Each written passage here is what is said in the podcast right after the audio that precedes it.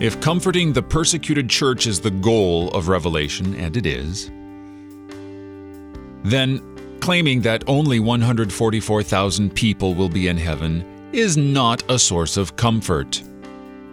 And that only Israelites will be there, not a source of comfort to us of the Gentile persuasion.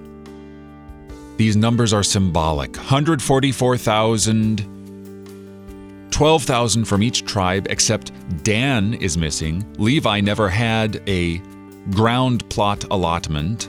Joseph divided his inheritance between his sons Ephraim and Manasseh, and Ephraim's gone. Dan and Ephraim are missing in action. So these numbers must be understood symbolically. They must be understood in a way that must comfort people. And look, the writing that follows explains it. Revelation 7:13 Then one of the elders addressed me saying, "Who are these clothed in white robes and from where have they come?" I said to him, Sir, you know. And he said to me, These are the ones coming out of the great tribulation. They have washed their robes and made them white in the blood of the Lamb.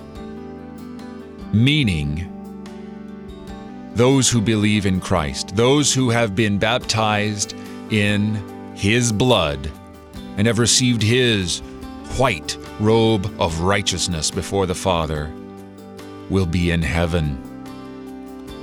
Are you baptized into Christ? Thank God. Rejoice in your salvation. You're listening to Oratio, part of your morning drive for the soul, here on Worldwide KFUO. Christ for you, anytime, anywhere.